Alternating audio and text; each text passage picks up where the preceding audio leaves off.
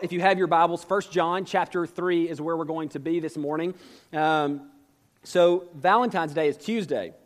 Men, if you're just finding out about this, it's too late.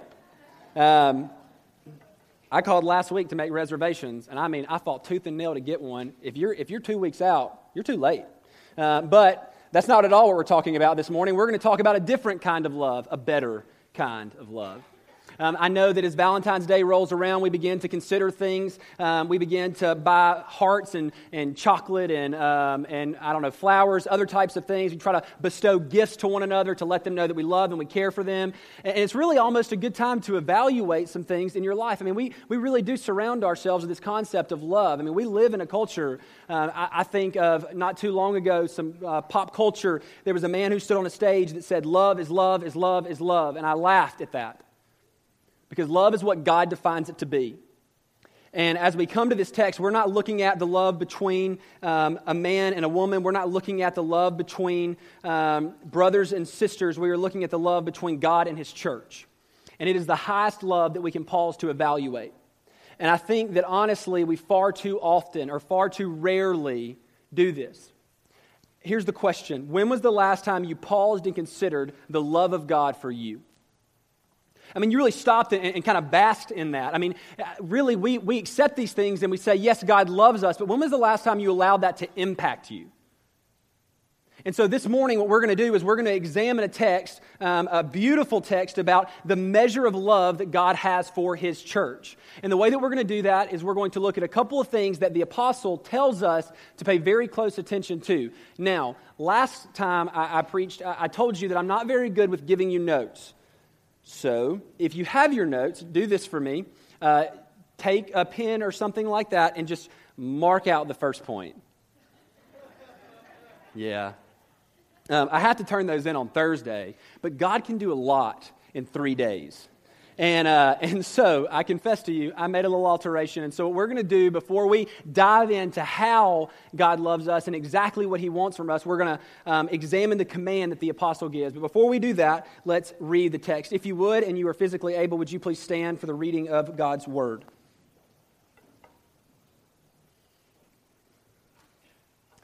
First John chapter 3, starting in verse 1 says, See what kind of love the Father has given to us that we should be called children of God, and so we are. The reason why the world does not know us is that it did not know Him. Beloved, we are God's children now, and what will be has not yet appeared, but we know that when He appears, we shall be like Him, because we shall see Him as He is. And everyone who thus hopes in Him purifies himself as He is pure. Let's pray together. Father, we're so thankful for your word. Lord, I confess that there is absolutely no authority in me apart from it.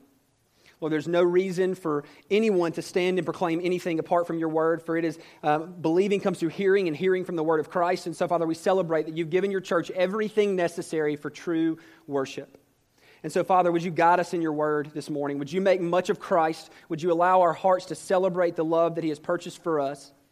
And God, above all, we ask, would you by your word, sanctify us that we might be more faithful witnesses in our world. Uh, so, Father, I confess to you weakness, and I will boast all the more gladly in it that Christ's power may rest upon me. And so, Father, I ask you, I plead with you, use a frail servant to proclaim a bold message. It is in the name of Christ and through his blood we pray. Amen. May be seated.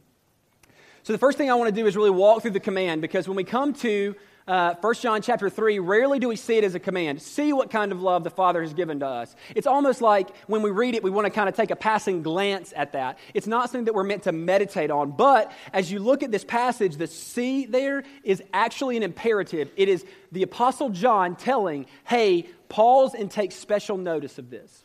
And understand the culture that he's writing in. He's writing in a day when many people are starting to question their salvation. They're, they're starting to maybe even fret, like, when is the Lord actually coming back? There's a lot of difficult situations that are going on. And so when the Apostle John writes, he's writing to them to encourage them and to point out some things that prove that they are actually in Christ. anybody in here ever had doubts about their salvation? Maybe you, you, know, you, you find yourself in a, in a situation where you've sinned, you've rebelled against God, and, and, and maybe you, you begin to question whether you actually are in Christ or not. Or maybe you even just feel so isolated from everybody else that that, that, that grief, that pain just really impacts you. And so, what I'm trying to point out here is this isn't a message just for this, the recipients of this letter when it was given. This is a message given to us today. And if the apostle thought it was necessary that these individuals that received these, this letter stopped and meditated on the love of God, how much more so should we? It is a command to stop and meditate. So you see, it's a command. See what kind of love the Father has given to us. So I want you to notice the word love there. The word love there is agape. And many of you are familiar with this. It's the, the God love that we talk about so frequently. But what I love in this command is he says, See what kind, the King James says, see what manner or how great a love he has for us. The reason I like this is because he's almost pointing out that your word agape is not sufficient to really delve the depths of the great love that he has for you. He's encouraging you take special note of, look very deeply at this love, this agape, because it's far greater. And I love the hymn, uh, The Love of God. It says, The love of God is far greater than tongue or pen can ever tell. So let me go ahead and make a disclaimer here, real quickly. We are going to consider the love of God, and I confess to you that when we are done, we will have barely touched the subject. And I say that with the greatest of joy because I cannot explain and, and completely illustrate the love that God has for you. It is an impossibility for this fallen man. But praise be to God, there is a great love that is still, still being searched out. And by God's grace, we will have eternity to know it more. And so, as we look at this text, it is the see what kind of love, this deep love, this deep agape the Father has given to us. Now, I want you to pay very close attention to the us. And, and, and, let me explain this. So John is really explicit with his purpose of writing. So in 1 John chapter 5, verse 13, it says this. He's kind of giving the sum. Why am I writing this letter? Why should you, what, what am I trying to get you to see here? And so he writes this in 1 John chapter 5, verse 13. I write these things to you who believe, first of all, pay attention, you who believe in the name of the Son of God that you may know that you have eternal life. Who is the us that he is writing to? He is writing to those who believe. Now, I want you to understand where we're going with this. I am not saying in any way, shape, form, or fashion that God does not love everyone. Not at all what I'm saying. I am saying that there is a unique love given to his church, a deep affection that he has for his church. And for some reason, for the sake of inclusivity, we have kind of written this off. But man, we have neglected this great love because we want people to feel like they're included in it. But friends, they can be included in it if they place their faith in Christ. This is why we share the gospel. And so for us, we must be people who say, man, what great love God has for all creation, but how much more so does He love His church, His bride?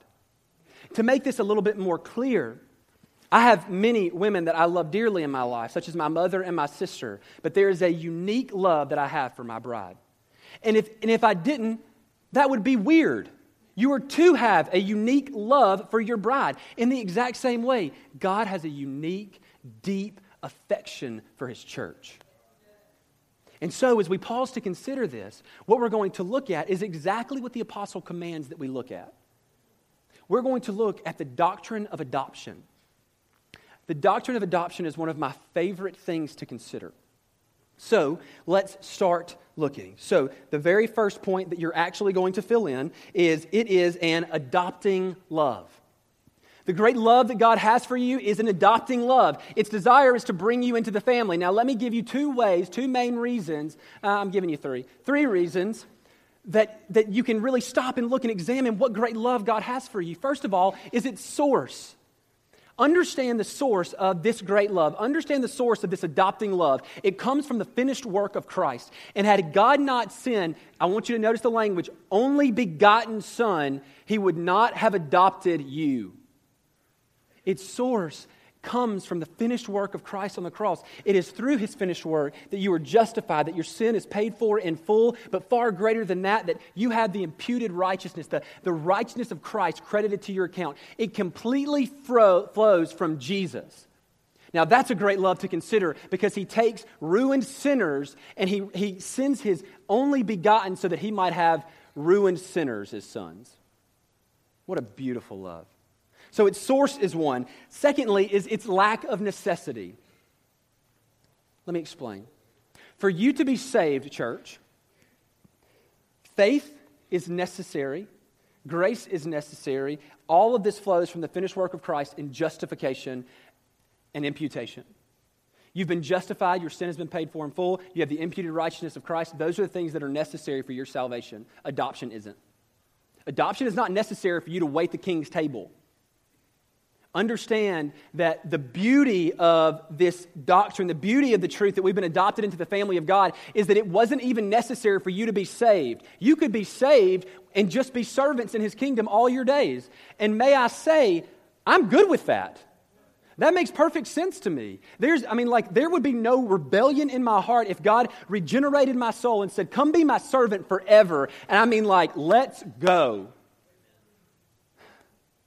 But that was not enough because God did not desire servants, He desired sons and daughters.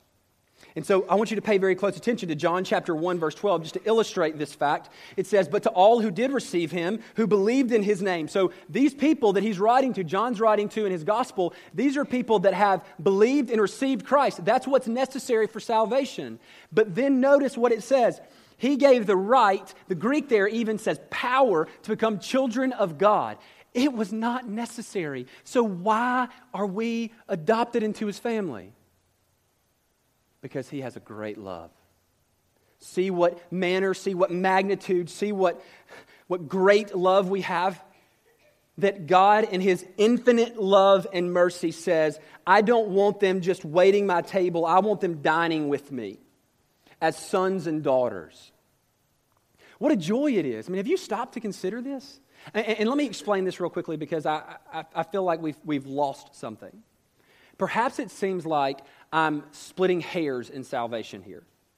Salvation, we, we, we're, we're, regenerated, we come to faith in Christ, and He saves us, we're justified, then He sanctifies us. All these things are happening. But more often than not, the Christian's more than okay with saying, I'm saved. And that's fantastic. We should rejoice in that. But how sad is it that we never stop to really look into the great salvation He's provided for us? Because, yes, man, praise God we're saved.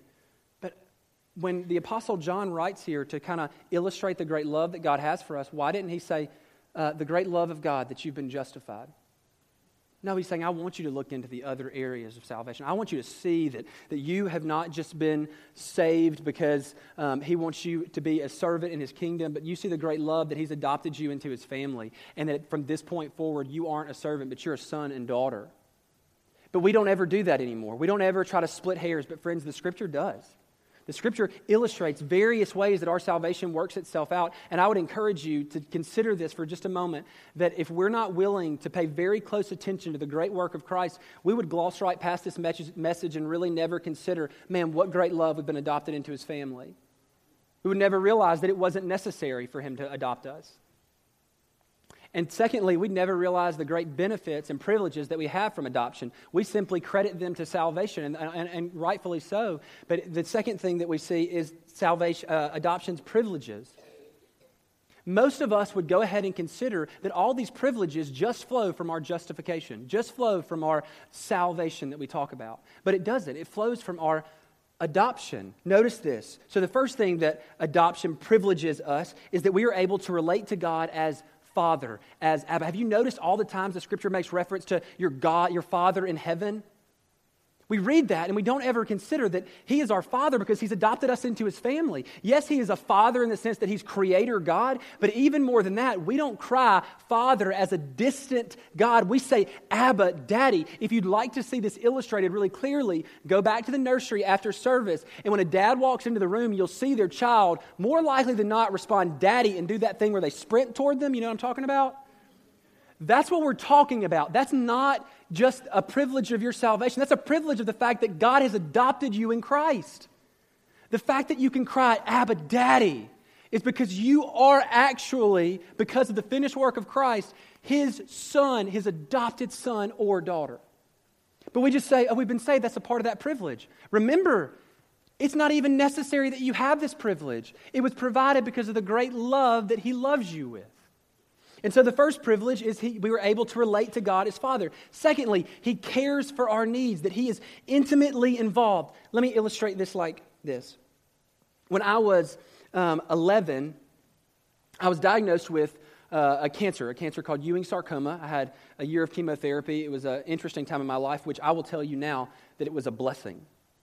There's this moment, probably the first, uh, first couple of months, maybe the first, maybe the first month, where I was asleep in my bed. I had been through, I mean, just an endless amount of treatments that day. And my dad was sitting in the chair next to me, I mean, just weeping. I mean, you know, and it's always weird when you see your dad cry. Um, but and I, I, was looking at him, and, and I remember him saying to me, If I could take this from you, I would. And I remember, I mean, you know, 11 year old says, You know, it's okay. But at the same time, what great care is given for a son? What great care is given for a son or a daughter? That's, that's the relationship that God has provided for you in Christ. The love that we're considering is a love that says, I'll take this from you. I'll care for your needs. I'll bear your burdens. And so when we consider this great love, that is a part, the privilege is that he cares for our needs. Number three, we see that he gives us gifts. Matthew chapter 7, verse 11 says this Even you then, who are evil, know how to give good gifts to your children how much more will your Father who is in heaven give good things to those who ask?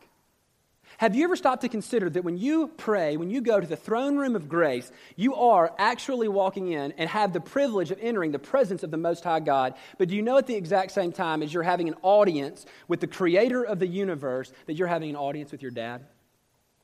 I mean, an audience with your dad. And, I, am convinced that when we walk into the throne room of grace and we do so humbly before truly the perfect, holy God, and we should approach him with humility. That when we come to him, we should understand where we're going, but at the exact same time, we should go with boldness, knowing that I'm going to my dad.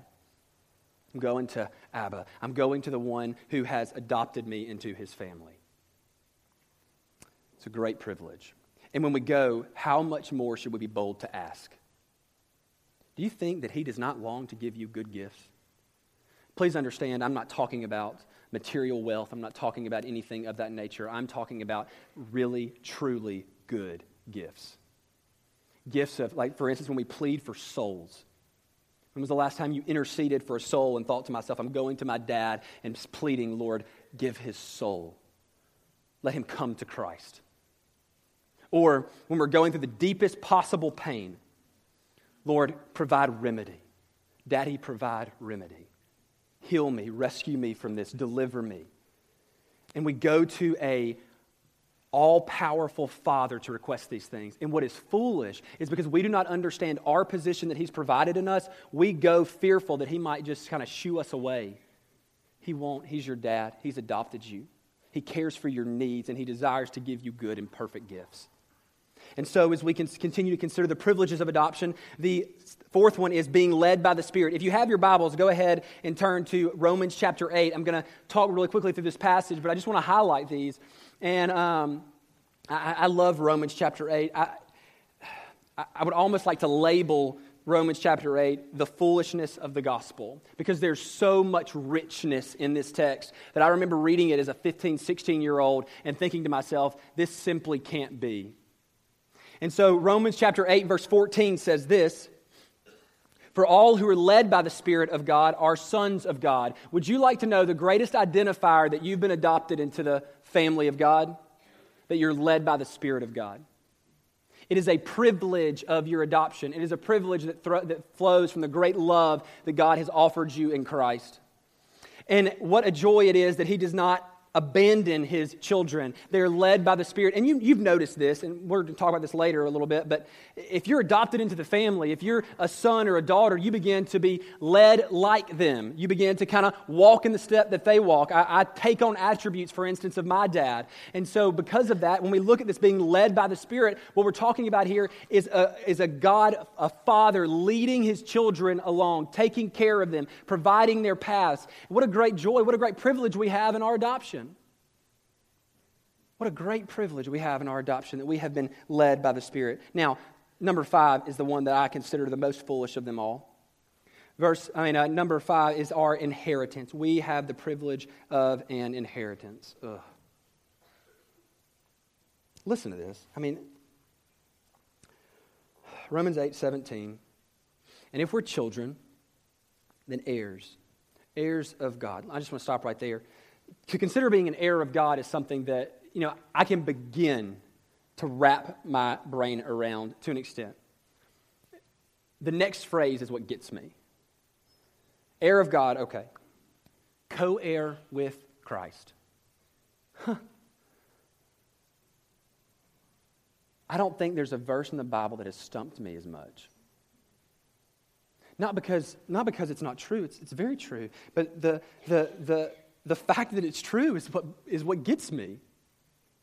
If this was written by any man, if this was not recorded in the scripture, I would look at them and call them a fool. How dare you say that we would have a similar inheritance that Christ has? That's far, far too good. The beautiful thing is, it is. It's far too good, but it's a privilege bought by Christ, and it is a privilege that flows from the fact that the great love that God has for you and adopting you, his desire is to bless you throughout all eternity. Ephesians chapter 2 says that the purpose of our redemption is that he might show the immeasurable greatness of his grace and kindness toward us that throughout all of eternity, we are going to get the grand privilege of enjoying the grace that God has offered to us. And He says, I want you to, I want you to have eternity so that you can begin to fathom the depths of my love and grace. This is the inheritance that we're looking at here. It is a great reward that we're looking forward to, but the grandest of our inheritance, the, the best thing that adoption has to offer, is a dad saying, Come vacation with me. Stay a while. It's a grand privilege that we have. And then, lastly, not lastly, just two more. It's hot up here. Um, is that the privilege of adoption is that he disciplines us. You know, thought about leaving this one out. No, I didn't. Um, I love this one I don't think there's any more clear of an identifier that you are someone's son than when they are spanking you. I mean, I, am genuinely, if, if, like, if I'm walking down Walmart aisles and I see someone spanking a child, my first thought is, that's his dad. But that makes sense, doesn't it? The fact that you're disciplining someone is because you love them. Notice this in Hebrews chapter 12, verse 6. For the Lord disciplines the one he, he loves and chastises every son whom he receives. It is an indicator of your adoption as well as a privilege of it. Now, all of the, the children in here and parents who remember their discipline, think to yourself the moments that you had when your mom or dad said, I do this because I love you, and you laugh. I actually remember looking at my mom and saying, No, you don't. Um, and then I got spanked again. Um, and, um, and, but what great love it is that your parents disciplined you. That's a labor for them. It takes energy. It's painful for them. But they do it because they desire to see you act right and live a life unto God. The exact same reason that the Father does it. Because He wants to expedite, so to say, your conformity to Christ, your sanctification. The purpose of God disciplining you is that you might be more rapidly conformed to the image of Jesus. Isn't that a good privilege of adoption? And it's only a good privilege if you actually desire to be conformed to the image of Jesus. If we find ourselves slapping away the hand of God when He disciplines us, it is because our heart does not long to look like Jesus. That was extra. And so the last one, and I love this one, is familial ties within the church. The privilege of adoption is that every single one of us, if we be in Christ, no matter where we are, whether we be here on a Sunday morning or some random place in the world, I mean, we have our, half of our staff right now is in India or other parts of the world sharing the gospel, and they go, and many of them already have brothers and sisters in Christ there that they have relationships with based on the fact that their Father is God, one and the same. We have familial ties within the church because we have been adopted into the family of God. The reason that we love the brothers, the reason that we enjoy each other's company is because by God's grace, we have the same head. We have Christ and we follow him faithfully. It's what identifies us. One of the joys of traveling to me now is running into Christians. I um, went skiing in Denver, or not Denver, somewhere around there. And uh, my flight got canceled, and I had to figure out how I was going to get home. So I took a bus ride or a car ride to the next uh, airport. And I get in the car with these two people, one from California and one from Denver. And um, I'm in the car, and I'm like, y'all are stuck with me for like four hours.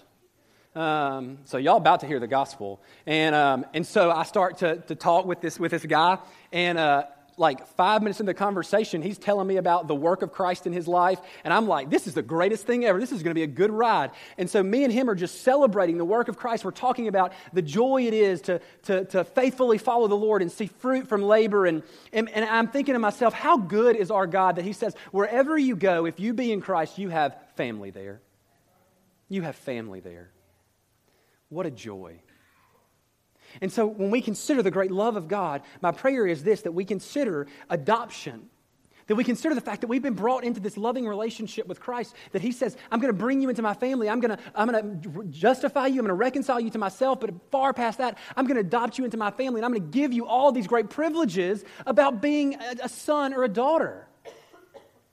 Now, here's my frustration half the time, we don't ever stop to consider these things. You want to have more faithful service to the Lord? Realize that you're a son or daughter. Meditate on that great love. Friends, theology affects the way you live. What we believe about God affects the way that we walk. And for some reason, the church has decided that theology doesn't matter anymore. It does. It's vitally important because the doctrine of adoption, all these things flow from that. And when we want to consider the great love that God has for us, this agape that needs further explanation, the Apostle John says, I command you, see, meditate on, pay very close attention to this. Pay very close attention to the deep things that God has provided for you. And when we do not, we cheat ourselves. We cheat ourselves. We cheat ourselves out of faithful service. We cheat ourselves out of deeper love for God, and frankly, we cheapen the we, we cheat ourselves from affectionate, loving, joyous, glorious time in the Word of God. So those are the privileges of adoption. What manner of love, right? How great. I love the, um, the third verse of that great hymn, The Love of God. It says, If we would think the oceans filled and were the skies of parchment made, if every stalk on earth a quill and every man a scribe by trade, to write the love of God above would drain the oceans dry. Drain the oceans dry. It's a grand privilege. But that's not all that the apostle points us to. He continues and he says, Notice a couple of things about this adoption what it does, how it affects your sociology, so to, so to say, the way that you live, the way that you interact with others. So, number four is it is a conforming or sanctifying love. Notice the language you find at the second sentence you find in verse 1. The reason why the world does not know us is that it did not know him. Notice the dramatic change here. We, at one point, being ruined sinners who identified more with the world. I mean, I love, I love Ephesians 2 1. You were dead in the trespasses and sins in which you once walked. I mean, is that not the most horrifying verse? That's who we were. And all of a sudden, we are brought out of that. We're no longer dead in our trespasses and sins. We've been made alive together with Christ. And the world that we identified with doesn't even recognize us any longer. Brief statement. This is in regard to holiness.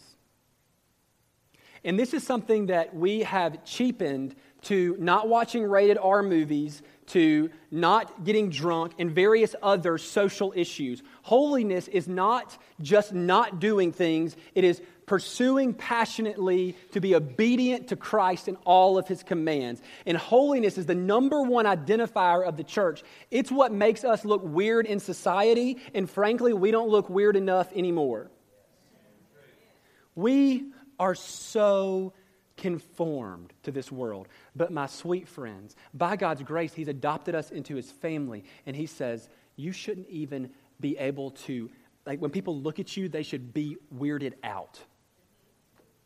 And I'm super weird, so that, I like that. And so, by, by God's grace, He says, You don't look like the world anymore. The reason why the world doesn't know us is that it did not know Him. The reason that you are not known is because you are identified in Christ, not the world any longer. And so the first thing you see here is we are, it makes us unrecognizable to the world. Following uh, in verse 2, it says, This beloved, we are God's children now. So the effects of adoption, being God's children, says this. Ah, this is just a sweet verse. And what we will be has not yet appeared, but we know that when he appears, we shall be like him. What a joyous hope we have as children. Oh, how sweet it is that we rest comfortably knowing that when all is said and done, we will lay eyes on Christ and we will be like him, that God will finish the good work that he began. That is a fruit, a privilege of adoption. It flows from that, the fact that we're no longer like the world, that holiness should be the thing that identifies us. And far past that, that our heart should be longing for the, the, the moment where Christ returns and we lay eyes on him. I love 1 Peter chapter 1, I think. Um, and it says, um, Set your hope fully on the grace that will be brought to you at the revelation of Jesus Christ. Set your hope fully. I love that word. Do you know why? Because it, is, it essentially says it shouldn't be anywhere else. Set your hope fully. By God's grace, He has provided us a great hope to look forward to. The day where us, as sons and daughters in Christ, will look at our Heavenly Father and say, Yes, complete the good work you began. And we will be like Him. So we have something to look forward to as children. We long for that uh, Abba moment, that daddy moment where he arrives and we get the opportunity to flee to him and jump in his arms and celebrate the fact that, yes, I am with my dad now forever. What a joyous moment that the adopted son and daughter has. Notice verse 3. This hope should provoke us to purity. And everyone who thus hopes in him purifies himself as he is pure. Let's go back to this conversation of holiness real quickly. A son or daughter of God who is deeply, passionately longing to see the great God and King return. Longs, strives, passionately pursues holiness and purity. Now, let me clarify. If you are in Christ and you are not passionately pursuing purity, there are two things at work. Number one, you have not set your hope, your joy, everything that you are, your identity is not wrapped up in the person of Jesus, and you need to repent. Number two, you're not in Christ at all. Forgive me for being so blunt. But by God's grace, He promises us that we will be conformed to the image of Jesus. And I do, not, I do not take God's promises lightly. If we do not long and strive for holiness and purity in our daily lives, it very likely means that we are not adopted children. It very likely means that we have not been justified. But I say with great joy, the door is not closed. By God's grace, He has offered us the grand privilege of being adopted if only we receive and believe in His name. And so, sweet friends, if you are here this morning and you are not in Christ, repent. Come to Jesus. For he will not only reconcile you to the Father, but he will make you a son and daughter. And all the privileges that we've discussed will be yours. And you can go forth into this world and proclaim what manner of love. And for those of us who are in Christ, I got one more point for you. It is an enduring love. 1 Corinthians chapter 13, the famous love chapter, lays out that the three that remain faith, hope, and love, but the greatest of these is love. And I am convinced that the reason the greatest of these is love is because love will not end. Faith will fade. We will see Christ, and our faith will not be necessary any longer. We hope, we long day in and day out for the fact for Christ's return and being able to dwell with Him eternally. But oh, sweet friends, love will never fade. Nothing can separate you from it. If you are an adopted child, then you rest comfortably knowing that all your days you will dine at the king's table. It is an enduring love. So we, as believers in Christ, must go from here proclaiming one great message what great love.